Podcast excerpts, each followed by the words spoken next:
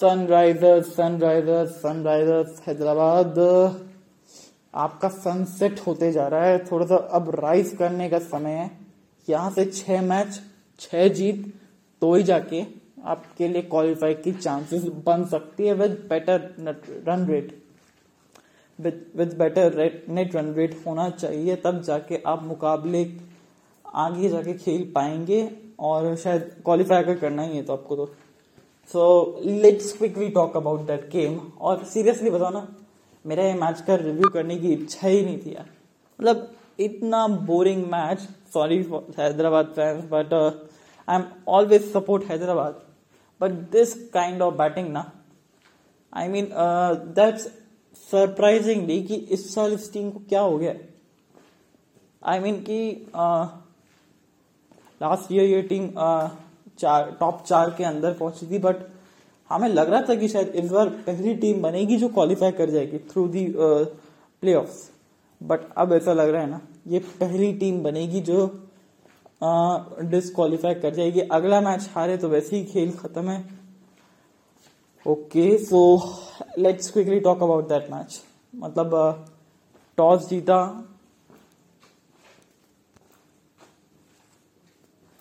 और टॉस जीता यहाँ पे।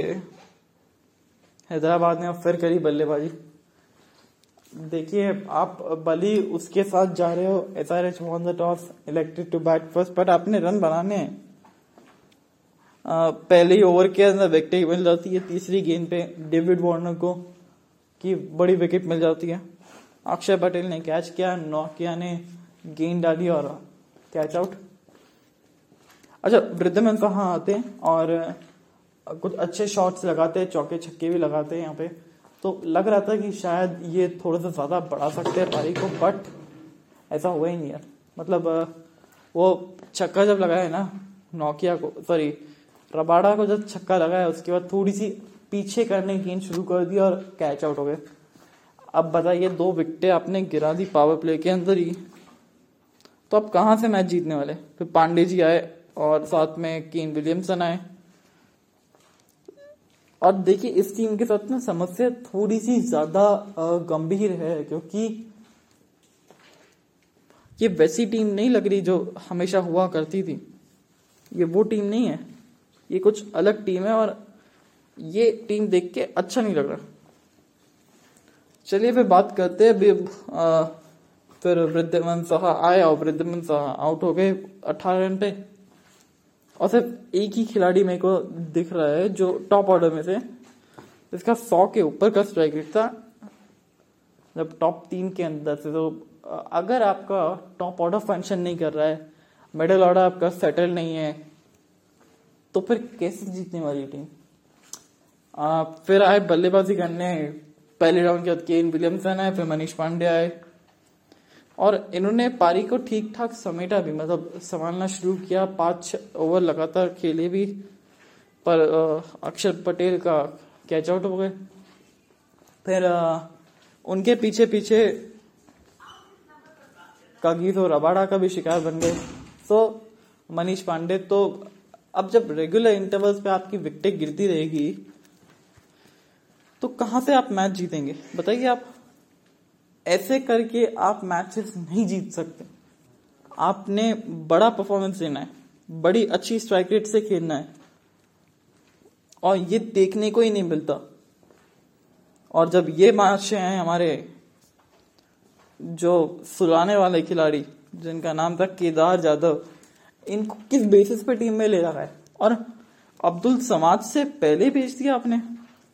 I mean that's so much crazy much क्योंकि आपने इतने बड़े खिलाड़ी को अब्दुल समाद को पीछे रखा? वो भी इसके लिए?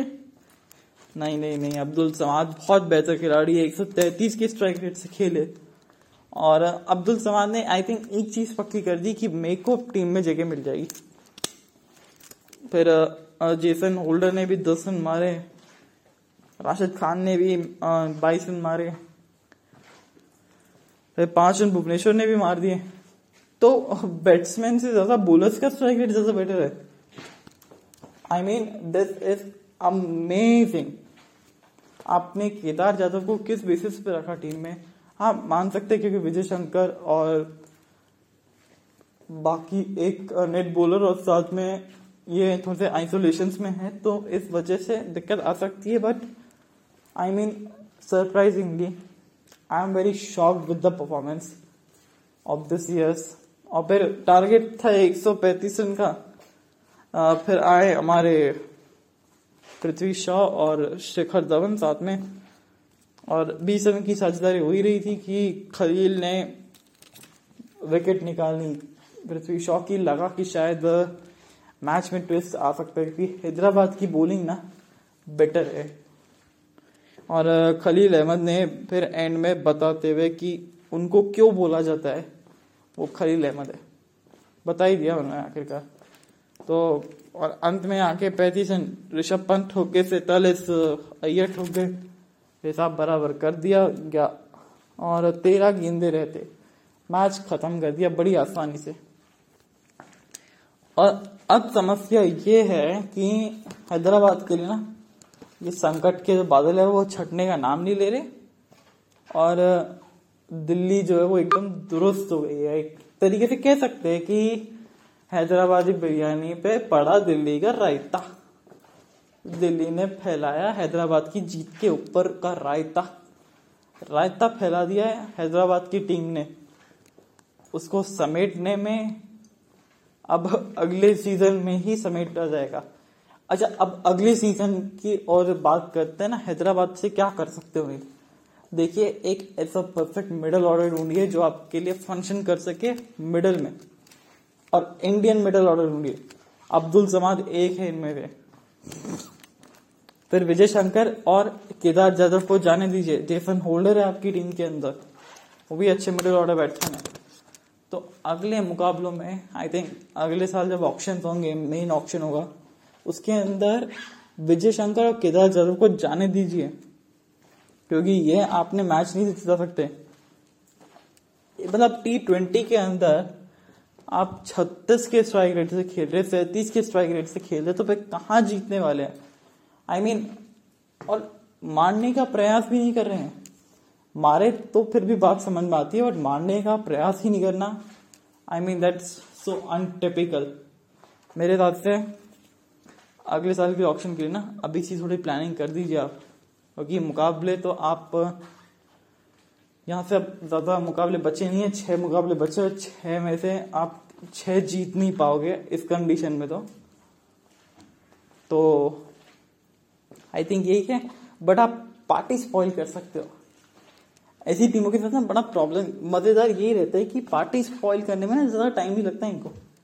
आ, ये पार्टी स्पॉइल कर सकते मुंबई की ये पार्टी स्पॉइल कर सकते हैं यहाँ पे